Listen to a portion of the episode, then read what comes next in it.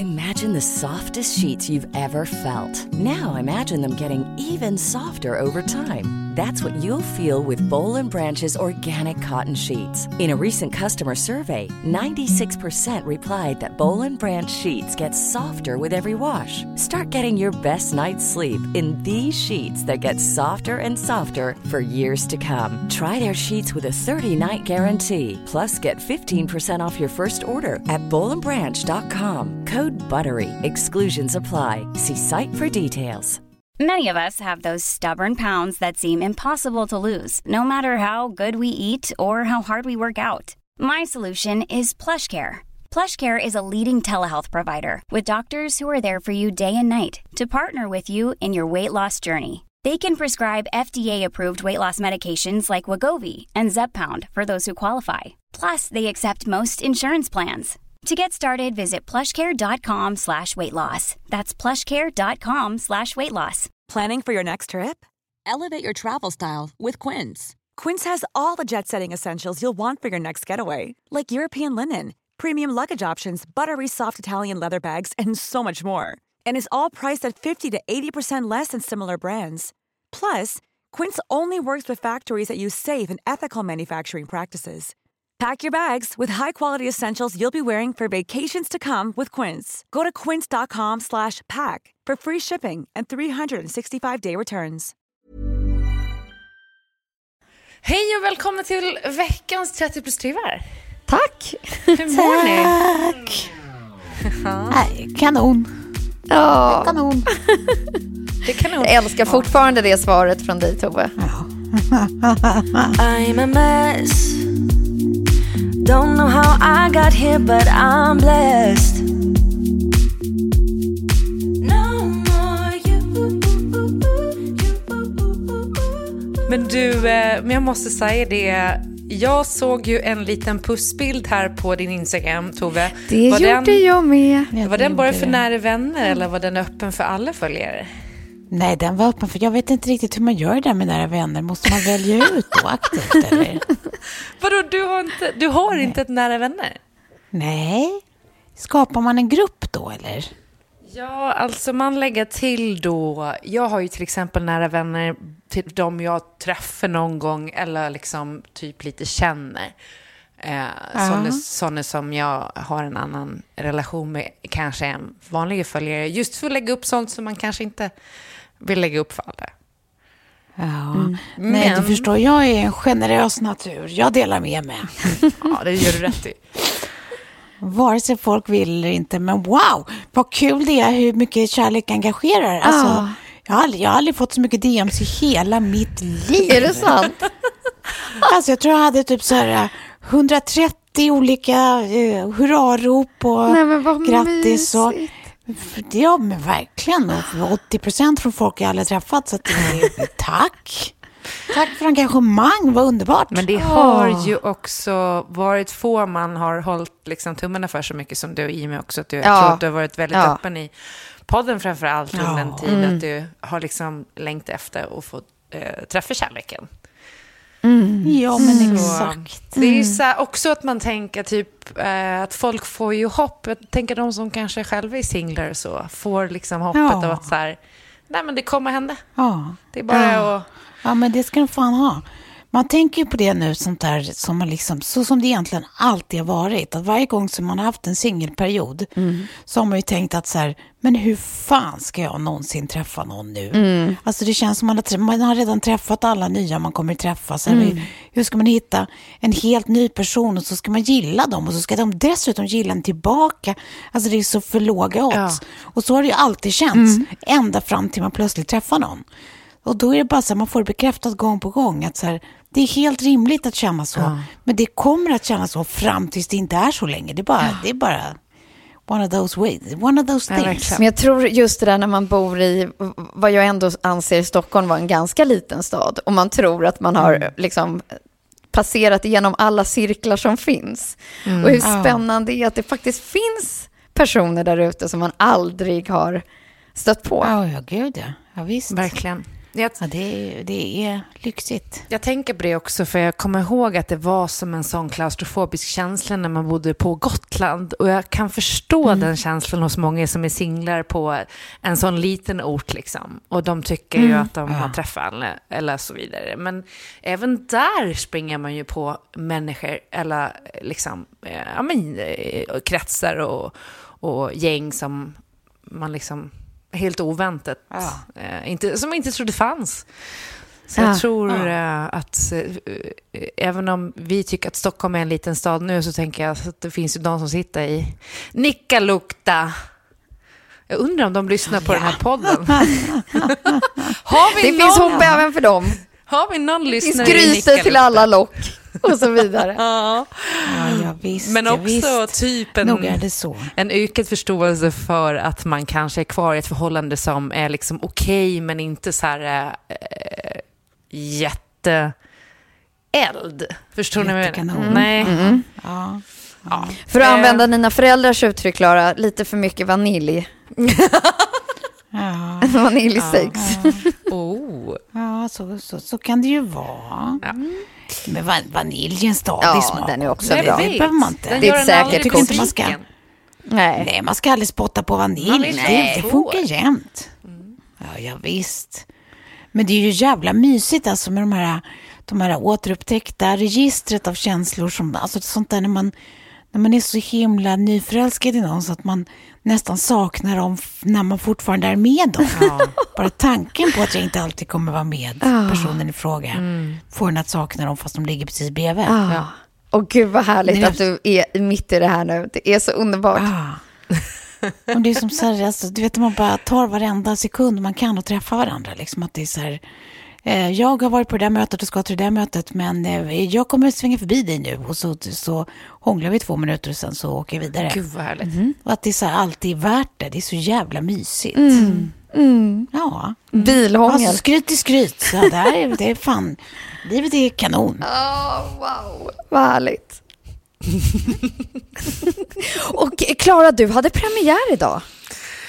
Eh, ja, när vi spelar Eller? in det här, ja precis, då har vi haft premiär av första avsnittet och vi har spelat in morgondagens avsnitt som kommer gå då på tisdagen, alltså dagen före det här kommer, eh, som blev ett jättebra, eh, väldigt roligt avsnitt. Eh, så att, ja men Åh, jag gud, vill vad tuffa på. Det känns ju skönt också i och med att vi är liksom kört radio ihop och är så samkörde. Så Ja, ja, det är bara att plocka upp där man slutade liksom. Ja. Men det är ju så att Ja, en vinnande trio är. Att det är precis så där enkelt. Och bara kunna plocka Ja. upp där man slutade. Ja, visst. Verkligen. En trivsam trio. Ja, Trios är allt. Trivs i grejen. Även i sex faktiskt. Okej, jag tänkte precis säga, Kanske inte alltid sex, det beror lite på. Men eh, därom där de tvistar de lärde. Ja. Vad har hänt dig då sen senast Sofie? Jag såg att du firade det Filip i helgen. Ja, men det gjorde jag bland annat, ja. Exakt. Eh, Det var jättemysigt. Vi var ett väldigt eh, litet eh, skojigt gäng. Eh, och den bästa presenten var absolut en rullator med Nej. massa så här Stålmannen-ballonger och en tillhörande ryggsäck med lite gott och blandat i. Nej, vad roligt. Alltså, Som också levereras av en riktigt lång man. Alltså så att liksom, eh, som, som går lite så här ostkroksböjd över den här rullatorn då med liksom Superman-ballonger och liksom en Pokémon-ryggsäck med liksom, ja, det som Filip kan tänkas vilja ha. Allt Ja. möjligt. Är Filip också äldst i det gänget? Eller är de är ett gäng som är lika gamla? Ja, va? precis. De är jämngamla. Men som man sa i välkomsttalet så, så var det ju mina kompisar och hans kompisar. Han bara, ja, vissa ser man ju är tio år yngre och vissa är tio år äldre. Nej, men det var, det var jätte, jätteroligt. Satan vad roligt det är. Man uppskattar ju alla sådana här typer av tillställningar på, på flera olika nya nivåer efter en pandemi. Verkligen. Ja, visst. Ja, men jag får ju sånt vansinnigt fomo. Nej, Jag, jag jag, fick ju då festförbud av logopeden, vilket ju är rimligt om jag någonsin vill bli bra i den här halsen. Men, eh, men jag, jag var fortfarande kvar i slingan kring den här, det här eventet då i lördags.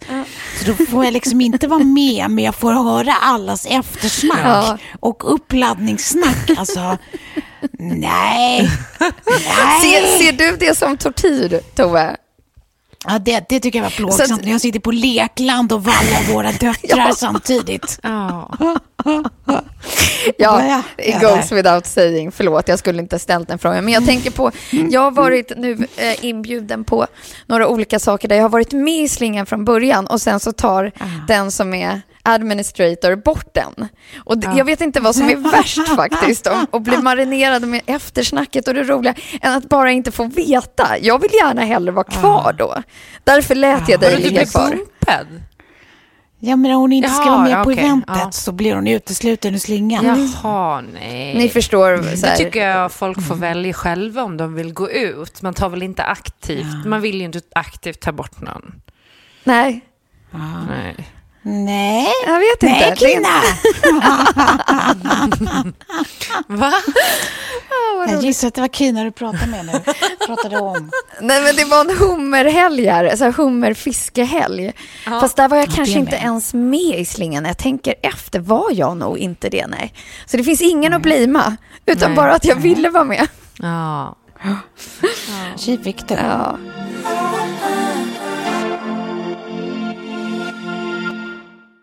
Ja, men det är skönt med... För Filip är väl... Nu är, han är väl ett år äldre än Kjell, va? Han är 69. ja, precis precis. Ja, precis. Ja. Nej, för jag, eh, senast i vår utveckling, vilket jag tycker är jätteromantiskt i vårt förhållande, är ju att Kjell har skaffat en sån här snarkskinna. För han har ju börjat. Romantiskt, det är, ju- det är ändå ett spännande adjektiv där, att använda kring en, en Ja, solsken. men hör, men hör på det här. Alltså, när vi träffades så snarkar han inte, utan det har liksom kommit typ senaste året, två åren ungefär, så har det liksom blivit ganska massivt. Och han har inte gått upp i vikt eller någonting sånt där, så det liksom, vi vet inte riktigt var det kommer ifrån.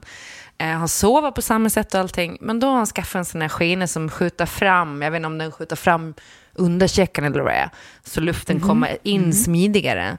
Och den är ju fasans, alltså den är riktigt fruktansvärd att ha i munnen tydligen och sova med. Men Oj. då stoppar han in den här och så försöker han sova med den tills han vet att jag har somnat och då kan han ta ut den. Så att det, Nej. så att det liksom inte blir att... Vilken kärleksgest. Ja, jag tycker det är ändå ganska gulligt. För jag sa det till honom, jag bara, alltså, du behöver inte ha den hela natten eller så. Jag- Men jag uppskattar om du har den tills jag har somnat i alla fall. Och han bara, men det är precis så jag tänkt. Så när jag vet att du sover djupt, då tar jag ut den. Ja. Jävla tortyrredskap. Det tycker jag, det lät som en investering i en relation. Det var fint gjort, Ja. Rachel. Ja. Men Det är det lilla.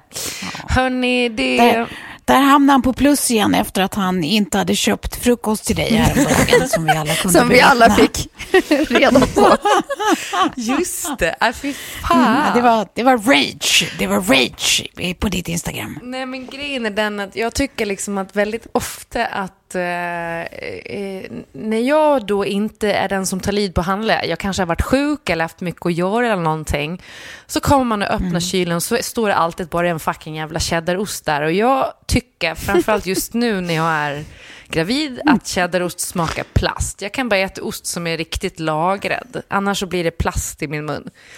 Eh, och jag har sagt det här till Kjell och varit så här, jag vill ha liksom alltid ha knäckebröd hemma, jag vill alltid ha rostbröd hemma. Alltså de här basic grejerna för om man inte kan äta någonting så kan man alltid äta en rostmacka eller liksom, ja men en macka med kaviar eller något sånt där.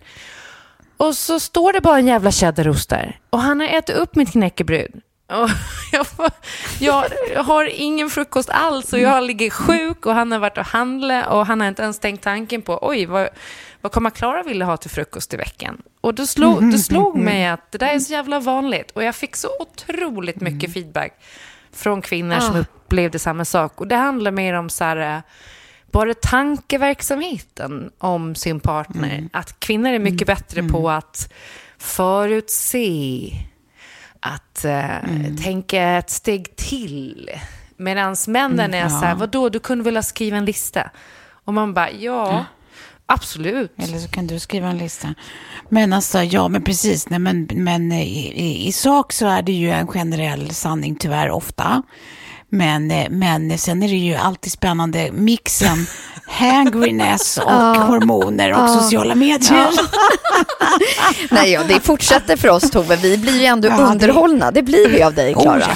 Oh, nej, men nej, då skulle ni ha sett då i helgen. Då ska jag komma till vad som hände i helgen. De som eventuellt har missat det på min Instagram. Så är det ju så att eh, vi kommer ut här i lördags eh, vid lunch och ska köra samt till... Ja, det här eh, måste du berätta, ja. Ja, vi, vi ska köra samt till hans sån här gympamix som han har. Och så ska vi fixa lite inför ett kalas som Betty ska åka på och sådär. Och så bara... Kjell står liksom nästan blek i ansiktet i köket och vi är påklädda. Och bara, bilen är borta. Ja, men vad fan, nej, du skojar. Nej, bilen är borta. Jag bara, va? Men hur fan, hur fan kan den vara borta? Och så inser vi då att eh, ja, men vi har ju liksom väldigt ofta öppen dörr. Så här, man går ut med hunden på morgonen. Vi brukar larma på natten. Vi brukar låsa. Vi hade larm i alla fall mellan 12 på natten och, och 8 på morgonen. Men vi hade inte sett bilen. Vi hade inte tittat på bilen från liksom 19 på kvällen till 12 dagen Nej. efter. Nej. Och en nyckel och en bil är borta. Nej. Så de har Någon gått in alltså i huset? gått in Ja, och det sjuka vad och tagit en nyckel. Ja, Fy fan vad och sjukt. nu, får ni, nu ska ni få höra en, en annan grej. Nej. I förra veckan så ringde det på dörren. Och jag var lite så här, eh, ja, vad fan, jag satt och jobbade på, eh, inne i mitt arbetsrum. Och så Kjell öppnar dörren. Det är liksom runt, precis innan middagstid. Eh, och det är en kille som står där och säger att han är från Telenor. Eh, han är inte från Telenor, men han säljer ett tv-paket för Telenor. Och han har en Telenor-jacka. Och ehm, så, så vill så Kjell tycka synd om honom, så han bara, men kom in. så han går in och sen sitter han och börjar snacka om någonting med Kjell och Kjell fattar, fattar typ inte så mycket. Och sen i alla fall så skriker jag bara inifrån, bara, vi ska inte köpa någonting. Varpå då han skickar iväg den här killen. Men sen idag när jag pra- pratar med försäkringsbolaget så säger försäkringsbolaget att eh, hon då, handläggaren där, har sett någonting om att det finns en varning. Jag vet inte om det här stämmer, jag har inte dubbelkollat det själv. Men att det är någon som går runt och utger sig typ för att vara, om det var Telenor eller sådär, liknande, jag kommer inte ens ihåg. Ja men någonting sånt. Och då rekar de liksom. Eh, Jaha, de kollar in i hallen. Okej. Ja, och han var ju hela vägen in i köket, för köket och hallen där, eh, vår brukshall, liksom, sitter ju typ ihop. Eh, Och vi brukar alltid lägga antingen en nyckel in i köket, har vi en liten sån här, eh, men en liten låda där man lägger nycklar och sånt. Eller så har man nycklarna i eh, jackan som hänger i hallen. Så. Men då tänker man så här, Gud. jag har ju fan i mig Sveriges modernaste elbil. Det är ju en, liksom, 2021, hela bilen är en enda stor dator. Det här kommer att lösa Precis, det går att spå- spåra liksom. Ja, för jag kan se i appen då att bilen är... Personen som har tagit den har ju kört ner batteriet till 15 procent. Eh, Och den är fortfarande uppkopplad, så ingen har satt den offline. Nej. Men det går inte sen- att se vad den är. Sen börjar arbetet för att försöka ta reda på vad den här bilen är. Och jag ringer runt till alla och ingen kan ge mig något tydligt besked. Liksom polisanmäla och de, nej, vet ingenting. Vi pratar med försäkringsbolaget och de, nej, vet ingenting. Eh, jag pratar med Volkswagen direkt och de, nej, det är GDPR, vi kan inte kolla var den är någonstans. Och jag bara, men GDPR, det låter märkligt. Det är ju liksom jag som står på bilen.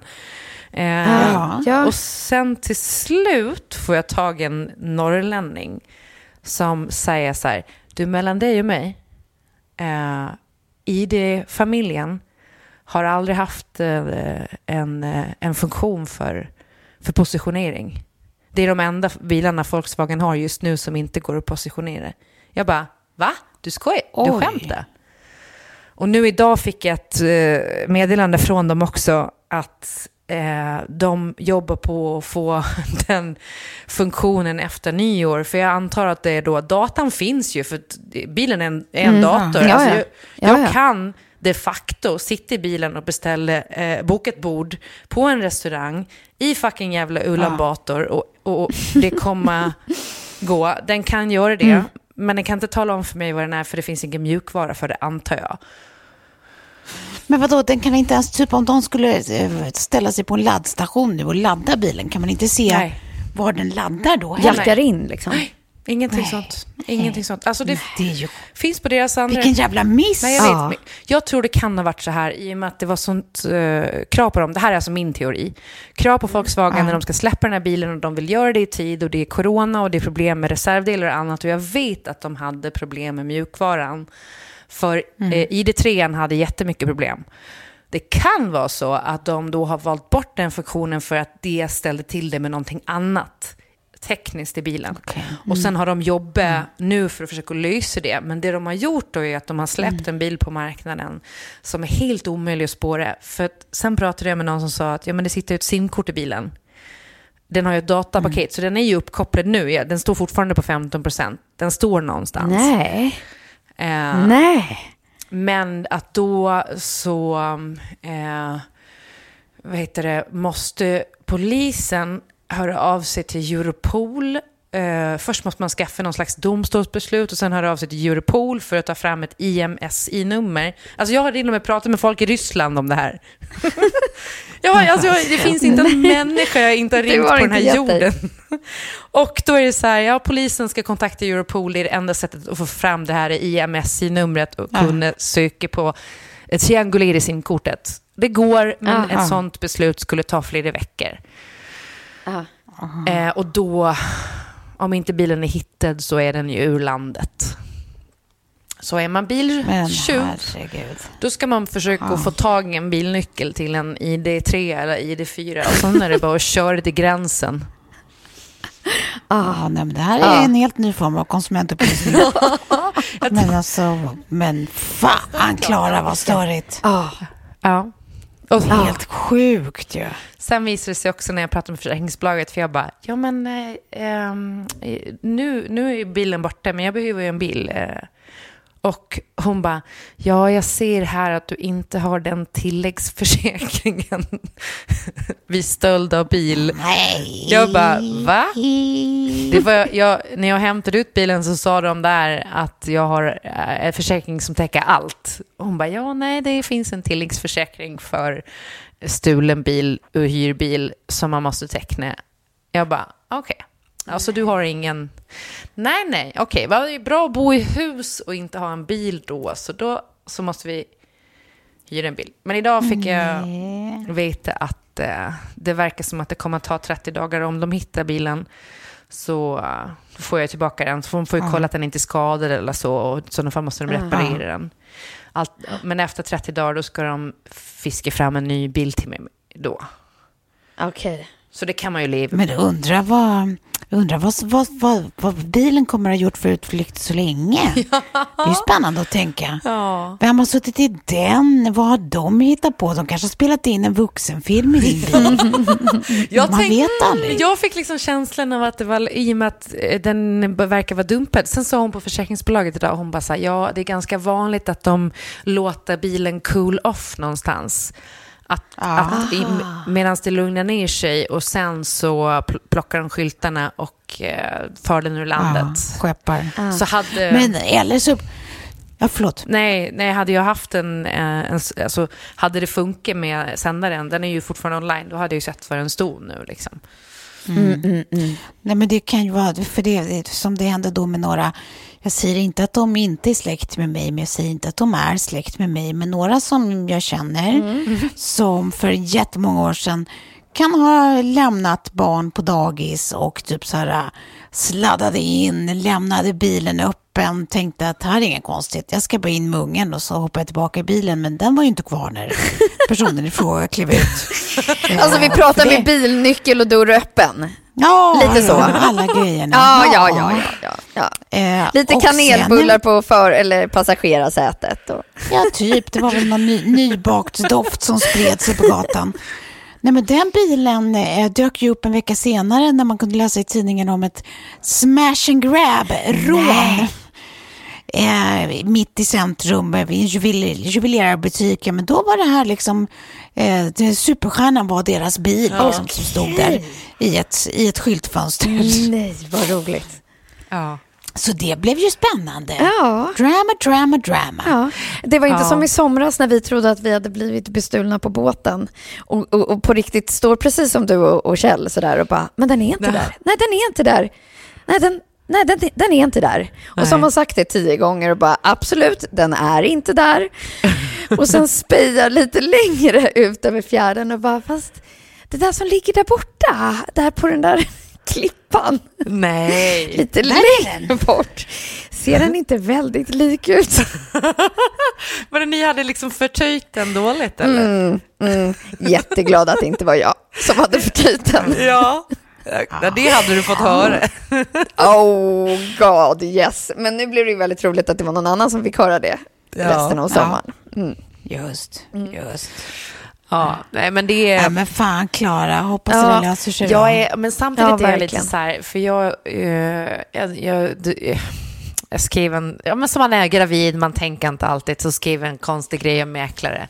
För det var ju en mäklare som blev rånad på en, en Rolex-klocka för 130 000. Ja, just det. Och jag var lite så här, tihi, ja. Det här har ju folk tyckt är jätteroligt nu, att de så här, ja, hur känns det nu då när du själv är brottsoffer? Du har väl råd med terapi? Och jag bara, förlåt, Nej, gud, men du skämtar. Nej men det kunde inte, även om någon har varit inne i min hall och tagit nyckeln i min hall eller i mitt kök när jag har varit hemma, så kunde det inte röra mig mindre att jag är av med den här bilen. Eh, jag har turen att ha en försäkring ändå. I worst case scenario är att jag får betala 10% av bilens värde för att jag inte hade nyckeln inlåst i en plåtlåda med lås. För det är tydligen Som, som man ju Som har. man har precis i hallen. Ja, Mm. men det är liksom förmodligen worst case scenario för mig nu. Och det är bara en jävla bil, herregud. Det är inte en människa.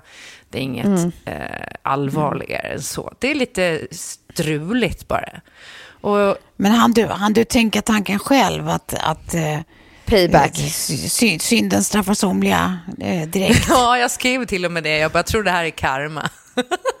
För det jag skrev om mäklare, det första jag la ut också, det tog jag bort också. Jag bara, tro, kan det varit en mäklare som har varit här och stulit min bil? Du får bara åka runt till stans mäklarfirmor och kolla. Liksom. ja. Exakt.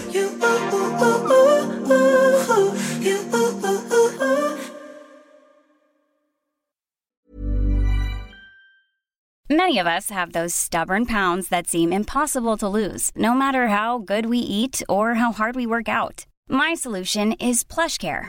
PlushCare is a leading telehealth provider with doctors who are there for you day and night to partner with you in your weight loss journey. They can prescribe FDA-approved weight loss medications like Wagovi and Zepbound for those who qualify. Plus, they accept most insurance plans. To get started, visit plushcare.com slash weight loss. That's plushcare.com slash weight loss. Imagine the softest sheets you've ever felt. Now imagine them getting even softer over time. That's what you'll feel with Bowl and Branch's organic cotton sheets. In a recent customer survey, 96% replied that Bowl and Branch sheets get softer with every wash. Start getting your best night's sleep in these sheets that get softer and softer for years to come. Try their sheets with a 30-night guarantee. Plus, get 15% off your first order at bowlandbranch.com. Code BUTTERY. Exclusions apply. See site for details. Hey, it's Paige DeSorbo from Giggly Squad. High quality fashion without the price tag. Say hello to Quince. I'm snagging high-end essentials like cozy cashmere sweaters, sleek leather jackets, fine jewelry, and so much more. With Quince being 50 to 80% less than similar brands. And they partner with factories that prioritize safe, ethical, and responsible manufacturing. I love that. Luxury quality within reach. Go to quince.com slash style to get free shipping and 365 day returns on your next order. Quince.com slash style. Ja, men eh, med det sagt så tänker jag att vi ska gå över på någonting som ju faktiskt är tragiskt på riktigt och det är ju det vi kunde läsa om. Einar, man, jag tror man till och med uttalar hans namn, Einar, här eh, förra helgen. Um, såklart mm. så jävla tragiskt och mm. liksom chockerande och jag vet inte varför man kände typ att man blev lite ledsen. För att han är ett barn. Ja. Och att det... Ja. ja. 19 år mm. gammal och att det är så, det är så bisarrt att det handlar om vad folk säger eller rappar om. Mm. Att det är så här, vem, vem som så här gör ner någon i ord i en jävla låt. Mm. Att det är liksom sådana saker som får folk att på riktigt så här driva upp, för det första mördare, för det är sannolikt inte samma person som har blivit riktigt upprörd som också har avlossat skotten. Utan liksom, det man tror är ju att det är ja, men något gäng eh, som sen har liksom, du vet, hittat några unga killar som blir liksom lite initierade och mm. får ökad status i gänget om Precis. de gör det här. Liksom. Mm. Ja. Alltså så, det, det, så att de bara både driver upp mördare och mm. tar på riktigt livet av ett barn mm. över liksom trams. Ja. Det är så bisarr värld mm. och verklighet liksom som bara återigen innefattar oss att så här, men det är ju här. Verkligen. Det är ju på riktigt. Så vad fan gör vi åt det? Nej. Precis. Jag tänker så här, det, men det blir ju lite av närhetsprincipen också, för jag tror att man tänker också ja, att det eh, finns väldigt lite som gör att ens barn, alltså det, det, det, är marginellt som gör att ens barn hamnar liksom i en bra värld och, eller i en liksom dålig värld. Eh, mm, och att mm. det liksom kan hända vem som helst såklart. Men sen tänker jag så här, en, mm. en lösning som jag tyckte Hanna Persson skrev, som ju en bra start är ju om eh, folk slutade festknarka på helgerna så kanske vi skulle ha färre skjutningar. Och det är ju faktiskt mm. en rimlig mm. tanke, tycker jag. Uh, att så här, det är väl om man som medelklass sitter i sina villor eller i sin bostadsrätt så kan man ju tänka att så här, okej, okay, vad kan jag göra aktivt? Och där vet vi ju att det oftast är de med lite mer pengar som är lite mer mm. bemedlade som faktiskt brukar de här rekreationsdrogerna och partydrogerna. Eh, mm som skjuter pengar in i de här mm. nätverken menar du? Ja, mm. precis. Och sen jag har jag haft dålig koll på hur allt sånt där hänger ihop egentligen. Men, men eh. Det finns en bok men är det Danmark, Är det Danmark som har sån här eh, dubbel, dubbel straffsats om man, till, om man har gängtillhörighet? De har väl rätt hög straffsats när det gäller allt. Ja, men jag tror att det är något sånt där också, att det finns en princip för att komma åt just uh, gängkriminalitet. Ja. Uh, jag vet inte om det är bra eller inte, men nu just i det här läget känns det som varje tanke är värd att tänka. Liksom. Mm. Um, det är så, för jag vet inte, jag får sån här, jag tänker så jävla mycket på hans mamma. Ja. Mm. Alltså att tänka på att vara förälder till det barn mm. vars liv slutar på det här sättet. Mm.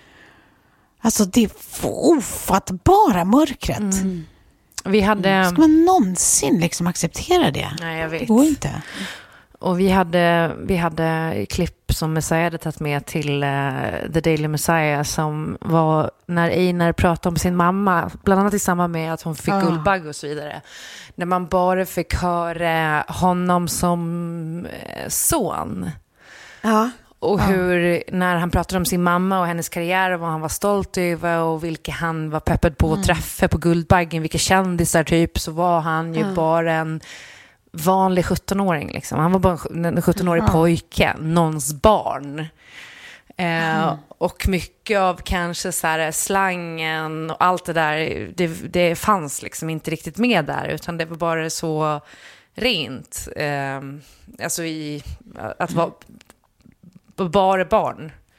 Mm. Ja, som jag tyck, tyckte var fint. Och sen så hörde vi också på mm. en av hans eh, raps från när han var 12 tror jag. Så jävla begåvad ju. Mm. Ja. ja, det är fruktansvärt tragiskt. Och när vi ändå är inne i eh, det Fan, det blev mörkt avsnitt ändå, även om jag tycker ja, att... Alltså, jag försökte flika in där innan med ett litet boktips.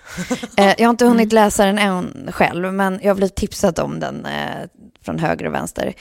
Den heter Tills alla dör. Mm. Och, ja, och det är just det där, liksom, men det är mer en kartläggning av liksom, allt ifrån Rinkeby-konflikten och gängkrig och Dödspatrullen och Ja. hierarki och så. Men eh, ja, det känns som att det finns mycket. precis. Den ska jag börja lyssna på direkt. Den finns som ljudbok ser jag här.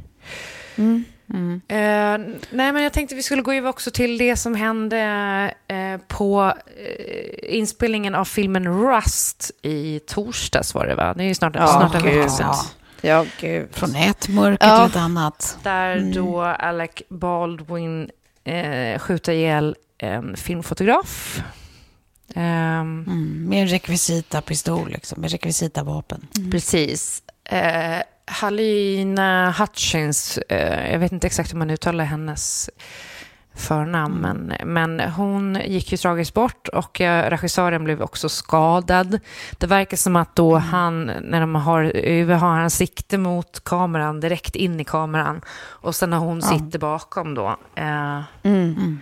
Mm. och sett i den här monitorn och eh, ja, fått ett, ett Mm. tydligt skott i sig helt enkelt.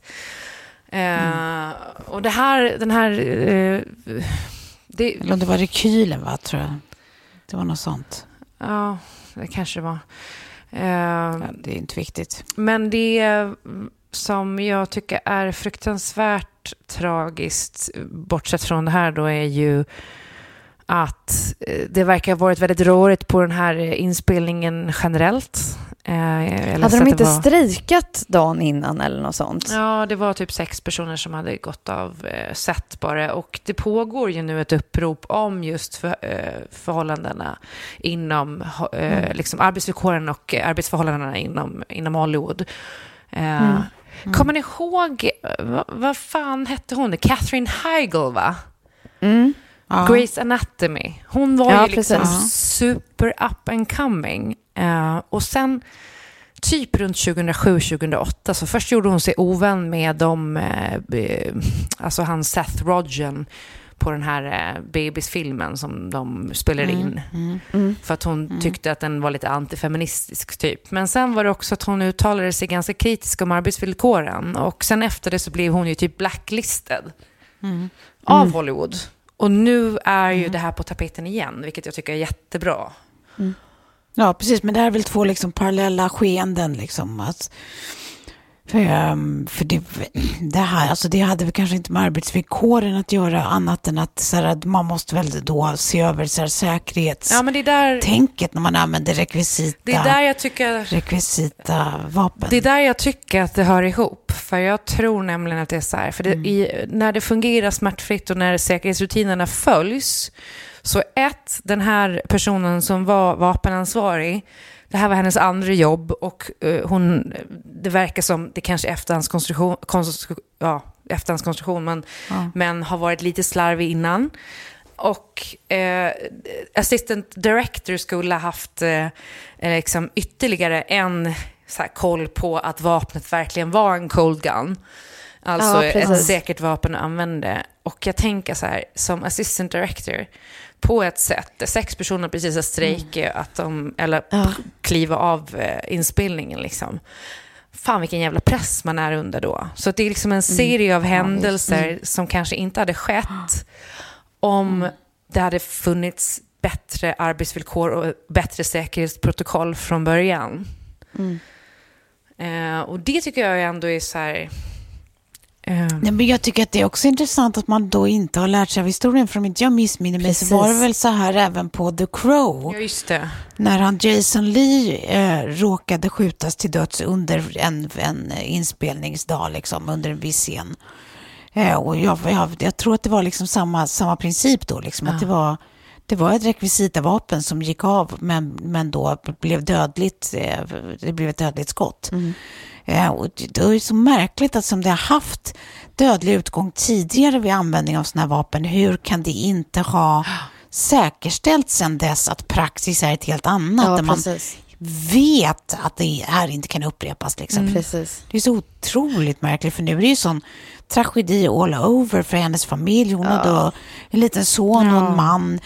Liksom, och för hennes, eller och för, för Alec Baldwin inte minst. Att Men liksom, det kommer man väl aldrig ur. vet att man är-? Nej, men det går ju inte att Nej. komma över det, att man har tagit livet av en människa, även om det var helt eh, oavsiktligt. Liksom. Mm. Ja. Så det är ju bara, det är bara tragedi i spåren av det här. Mm. Liksom. Och sen där också, om man ska se utifrån så här, om det var en ganska novis vapenspecialist som var helt liksom, det var Ja. hennes andra film.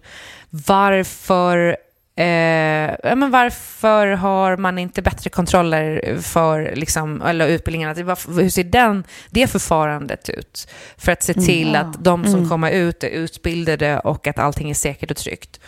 Eh, för det finns alltid en mänsklig faktor, men det är ju därför man måste ha rutiner och protokoll för att säkerställa att det inte finns några loopholes där den mänskliga faktorn kan paja liksom, eller, eller göra något öde- ödesdigert. Eh, Jag bara tänker sig själv, för min pappa var ja, men hans byggföretag på Gotland, de hade en byggarbetare som la- ramlade från en byggställning för, på 90-talet och dog. Eh, och det visar så fruktansvärd tragedi för alla inblandade och det blir ju en ganska rigorös utredning om säkerhetsarbete och annat. Just i det fallet så visar det sig att han hade personligen eh, brutit mot säkerhetsföreskrifterna. Men det är liksom så fruktansvärt tragiskt ändå. Jag vet att de människorna som var inblandade och som arbetade där, de liksom har fortfarande men av det. Eh, Så det är, ja, som sagt, det, det ska inte få hända och nu är det upp till Hollywood att se till att det inte händer igen, helt enkelt. Och samma, att så här, vad kan vi lära oss här i Sverige? Eh, inom svensk film och tv-industri?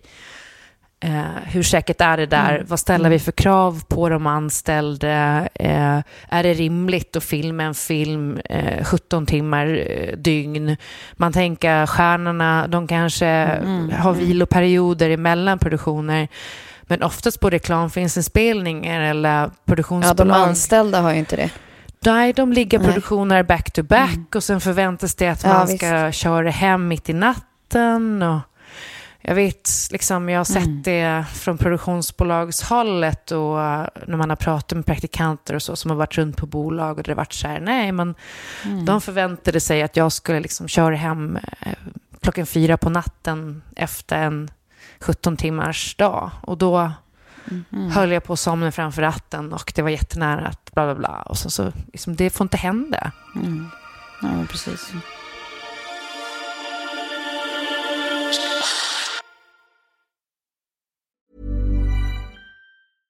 Imagine the softest sheets you've ever felt. Now imagine them getting even softer over time. That's what you'll feel with Bowl and Branch's organic cotton sheets. In a recent customer survey, 96% replied that Bowl and Branch sheets get softer with every wash. Start getting your best night's sleep in these sheets that get softer and softer for years to come. Try their sheets with a 30-night guarantee. Plus, get 15% off your first order at bowlandbranch.com. Code BUTTERY. Exclusions apply. See site for details.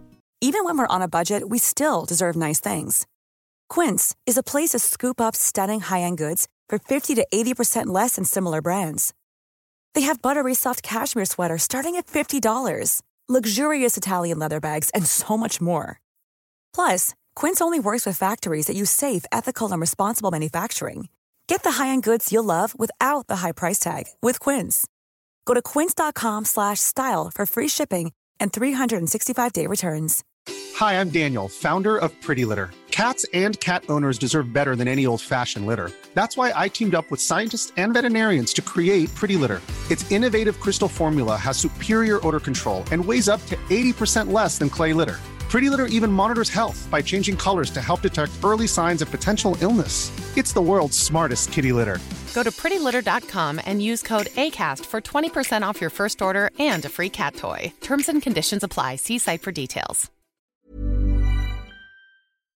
Ska vi gå in på någonting ljusare då?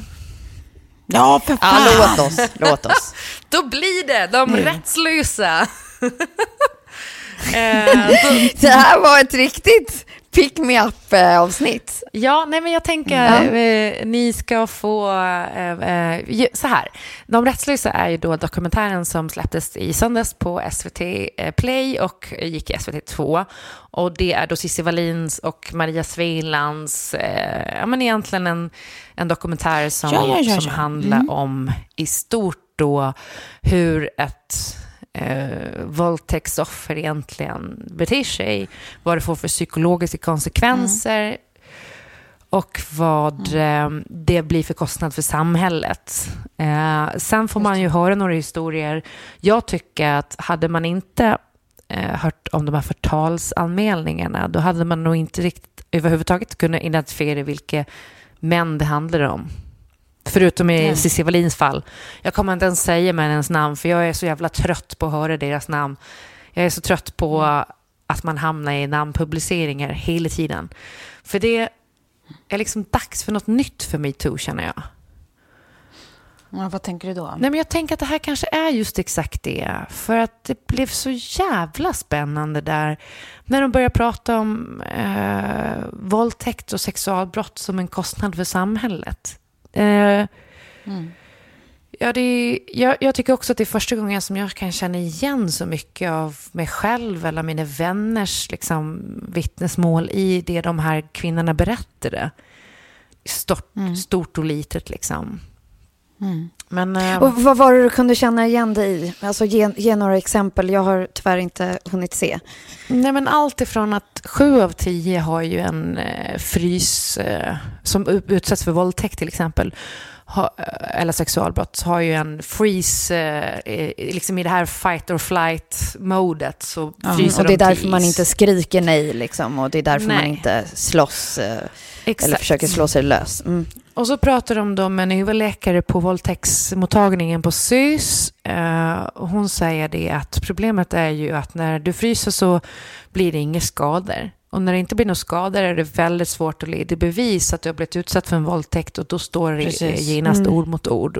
Och, det är en diskrepans däremellan som är ett jätteproblem för samhället. Liksom. Sen tyckte jag Ja, det var visst. intressant också för att de pratade med en som eh, var namngiven då. Eh, hon hette ja, men, eh, Märli Åsbogård eh, var en av de första man fick se och höra i dokumentären som berättade då om hur hon hade egentligen lurats in i prostitution när hon var barn. Alltså ung tonåring. Och hur hon eh, blev behandlad bland annat av BUP och sådär och blev kallad för promiskuös och så. Sen så idag så har hon då den här diagnosen komplex PTSD och den har ju jag också. Eh, kop kopplat till grejer jag var med om när jag var tonåring och barn. Eh, Och det var intressant bara att, att höra det, för, för så här, i mitt fall har jag ju haft tur. Fan vilken tur jag haft. Och jag kunde varit liksom arbetsför och jag har visst fan mått pissdåligt i, i perioder men det har liksom fungerat för mig ändå.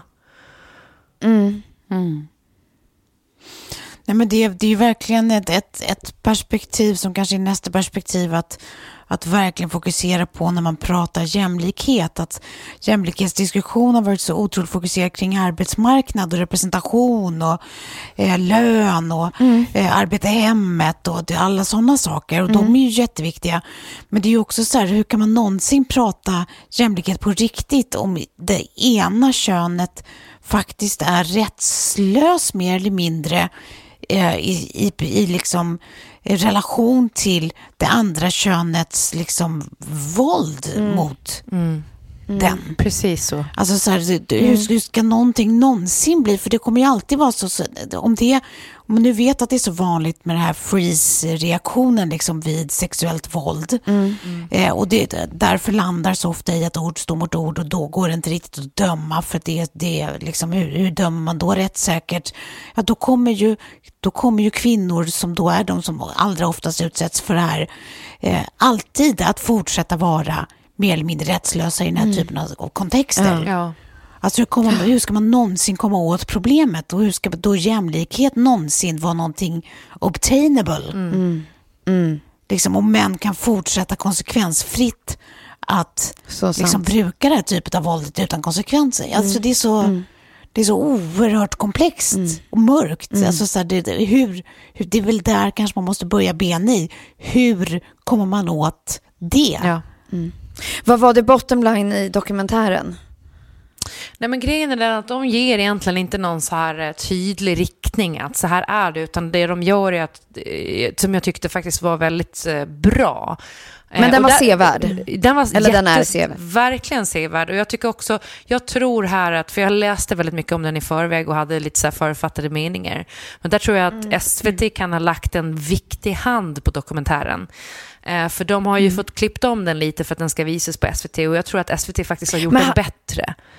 Ja, precis. Sorry att jag avbryter, men var det inte så att det var massa intern kritik för den här också? Ja, alltså att de jag- hade typ interna möten innan den skulle sändas. Ja, men det, Jo, det var det som det stod i tidningen i förra veckan. Men det var mer sensationsrubriker tror jag, för sen när jag läste Okej. intervjun så var det Okej. mer så här, ja, folk hade lite, eh, liksom, verkligen eh, viktiga och eh, men, rimliga kritiska frågor och sen diskuterade vi liksom det inte Mm. allmänt, men det var ju aldrig ett krismöte det handlar om, utan det är ju bara Nej. media Nej. som typ har eh, vinklar lite så. Men, och det, det Mm. tycker jag också har varit lite så här, ehm, fan, de hamnar de här namnpubliceringarna i alla de här krönikorna, gå vidare från det.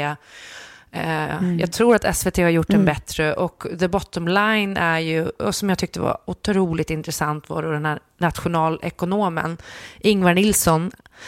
Eh, Mm. Det är ju då, han berättade om kostnaden för våld mot kvinnor, att det är eh, vid ett sexualbrott eller en våldtäkt som man nu har kunnat se egentligen går att jämställa med eh, trauma efter krig, PTSD efter krig. Eh, Så kostar det från 250 000 upp till 7 miljoner per individ.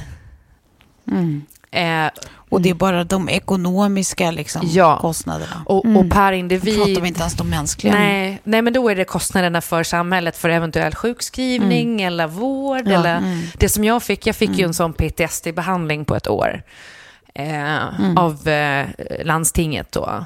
Eh, men och, det finns ju de som, som kanske aldrig kommer komma tillbaka till ett arbetsliv eller, eller fungera i vardagen.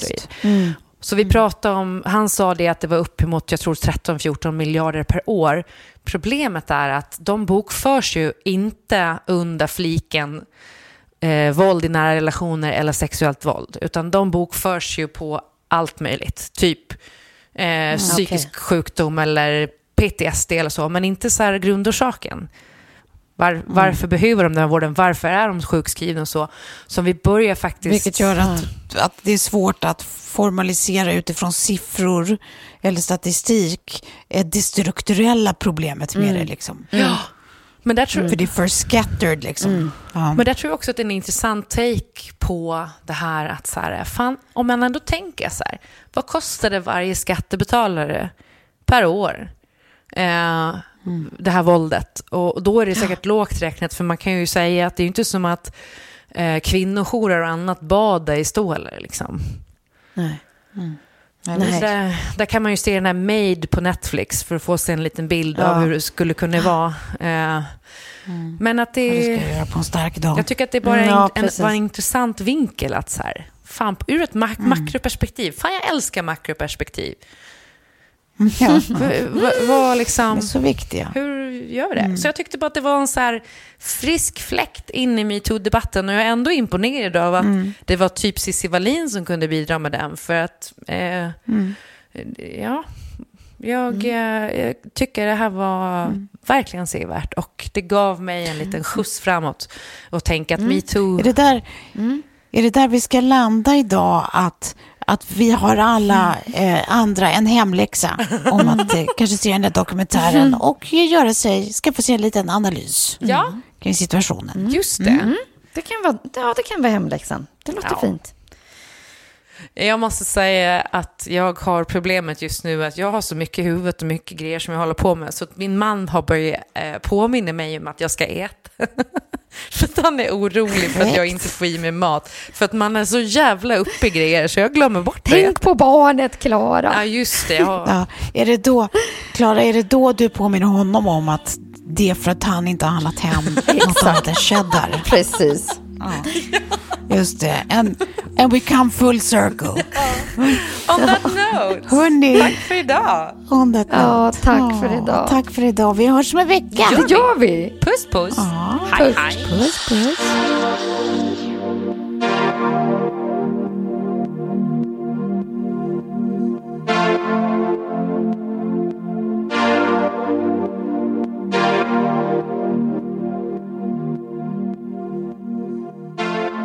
En podd från Allermedia.